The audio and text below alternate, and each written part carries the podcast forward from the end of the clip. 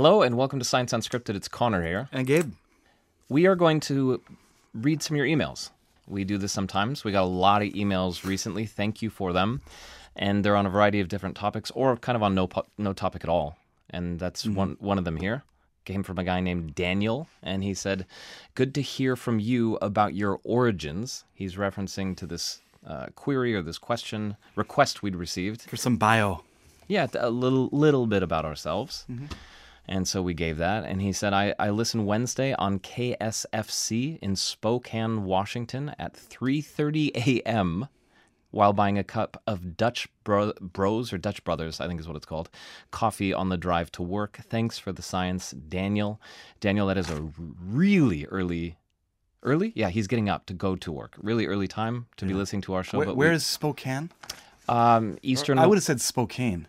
I think people from outside of the state of Washington would say that. Yeah, Eastern Washington.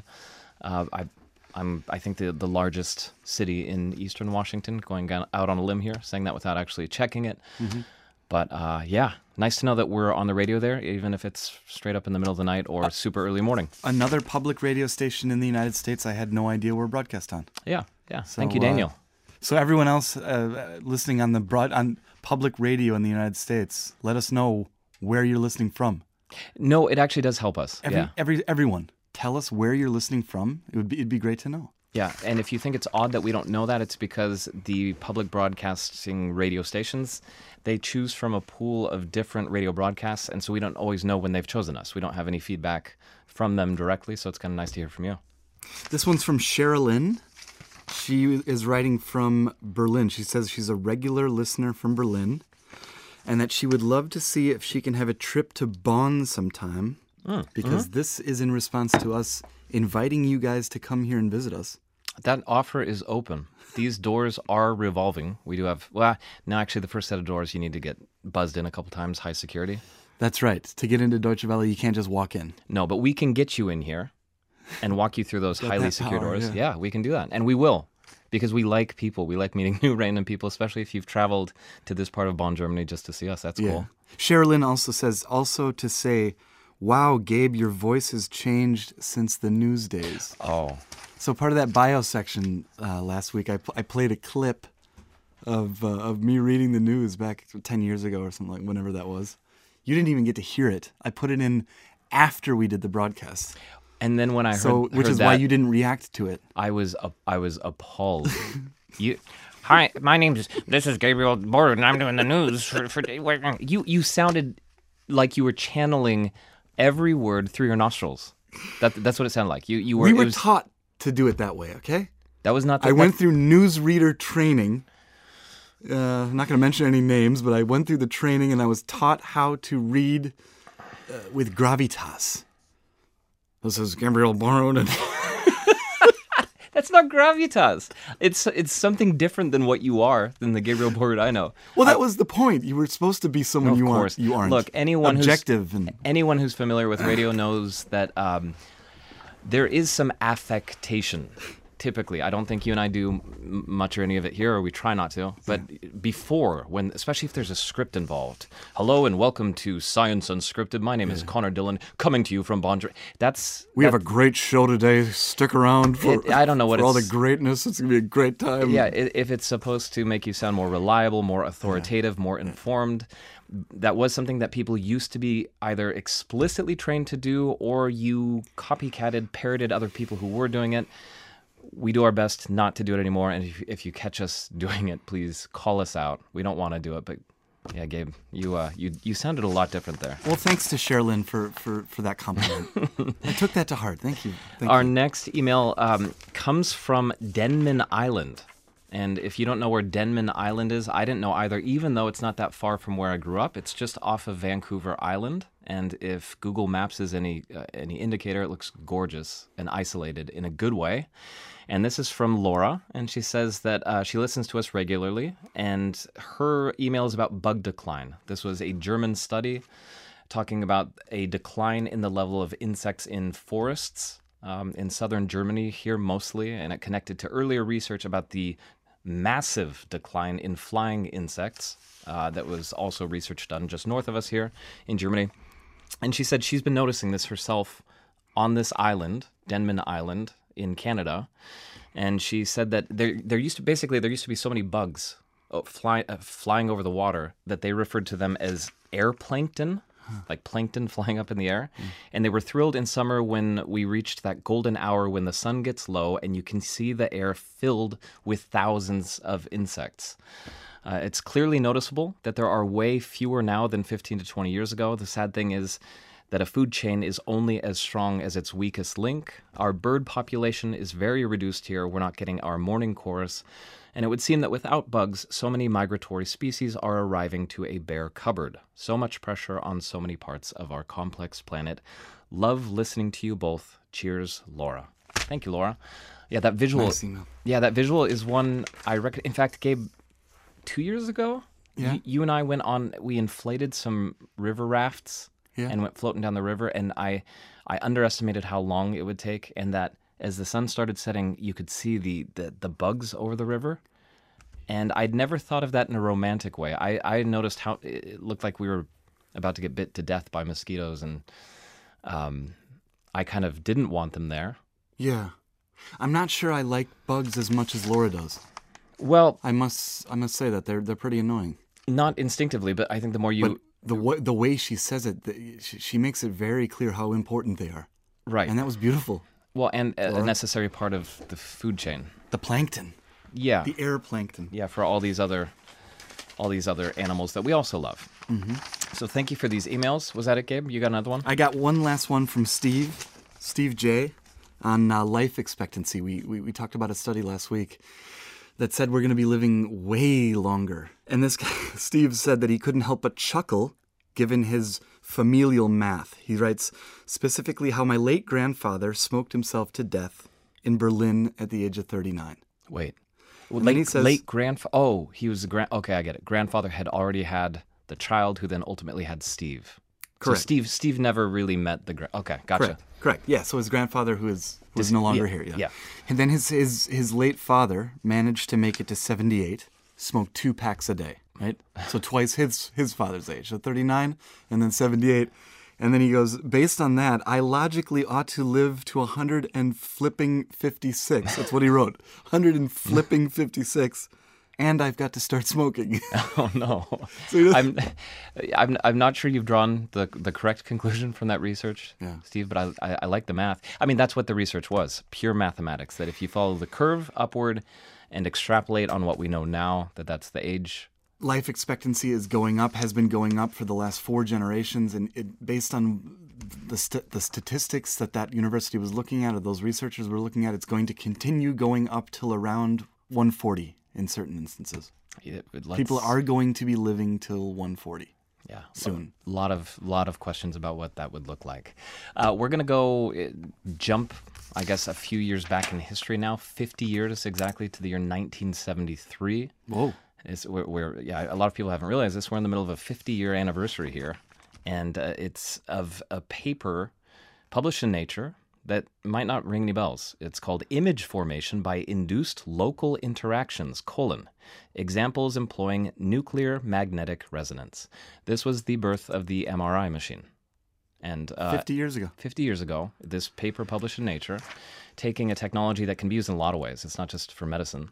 A lot of physics you can do with it, but applying it to medicine. And for anyone who has spent time in an MRI machine or has had a loved one who has, incredibly useful, right? Yeah. They use very, very powerful magnets to basically take a look at the soft tissues inside of your body. X-rays are great for hard things like bones. MRIs are great for soft things or liquid things. Yeah. And they can look inside. You can discover tumors. You can look at organs, see if they're damaged or not. You can see sprains or strains. Yeah, my mom has trigeminal neuralgia. She goes in for MRIs all the time. Yeah, to check out what's inside the top of her nose, essentially, the nerves between the nose and the eyes.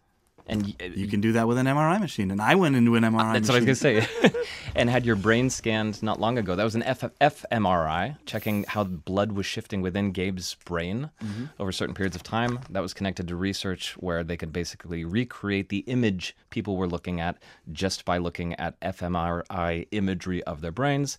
Another episode. Anyway, so 50 years ago, that was sort of unveiled or slowly released to the public. Huge huge benefit to medicine, but it's not that accurate, or it's not, if you think of it in terms of pixels, it doesn't go very deep. So there is 50 years ago. 50 years ago. So what has just been published, and this comes from Duke University, is a kind of exaggerated headline, but it's worth thinking about, is MRI technology that is now 64 million times sharper than what we're all familiar with. 64 million times sharper than the typical MRI equipment that you would see in a hospital. Duke has come up with this. Duke has come up with this. And to put that, to kind of visualize that, I guess. I don't know if you know of the game Minecraft, Gabe? I do. I've never played it, but I've heard of it. Blocks, basically. You're stacking blocks upon blocks, blocky trees. Everything kind of looks like Legos. Tetris kind of thing?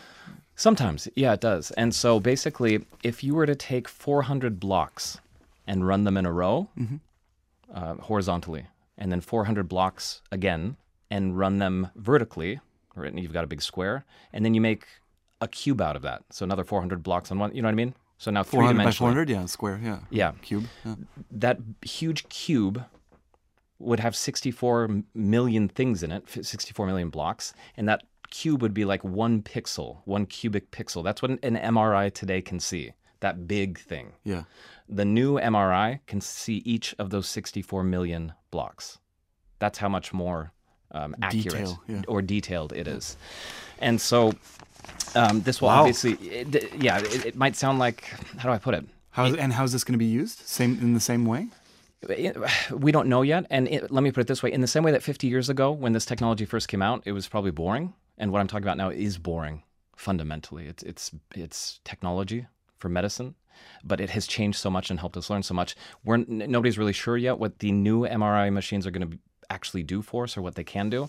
But the big field is neurodegenerative diseases, which is a word I hate. I think it should be called NDDs because I can't pronounce it.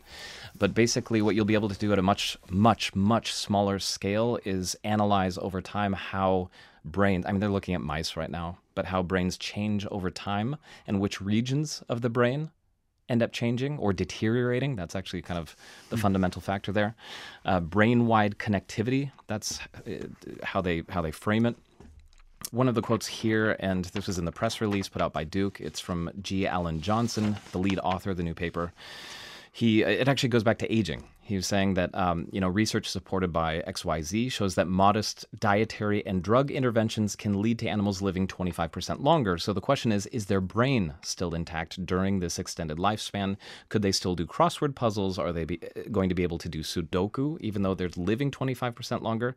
So at the much smaller molecular level, they're going to be able to see where these connection or connectivity issues are happening, and that will probably lead to new medicines in the future. Wow. Yeah, interesting that they've come up with this without really knowing how it's going to be used. That's cool. Yeah, it's why it's not... It's like not dreaming up solutions for without a problem. Well, yeah, and it's the anti-headline. I mean, they did their best to make a headline out of this, and they kind of got it. But it's the anti-headline because it's what will cause other headlines in 10 or 15 or 20 years as a result of this technology. It's just not... the biggest news right now. Well, here's another anti-headline for you because I don't think very many people out there right now care about COVID-19 vaccines, but...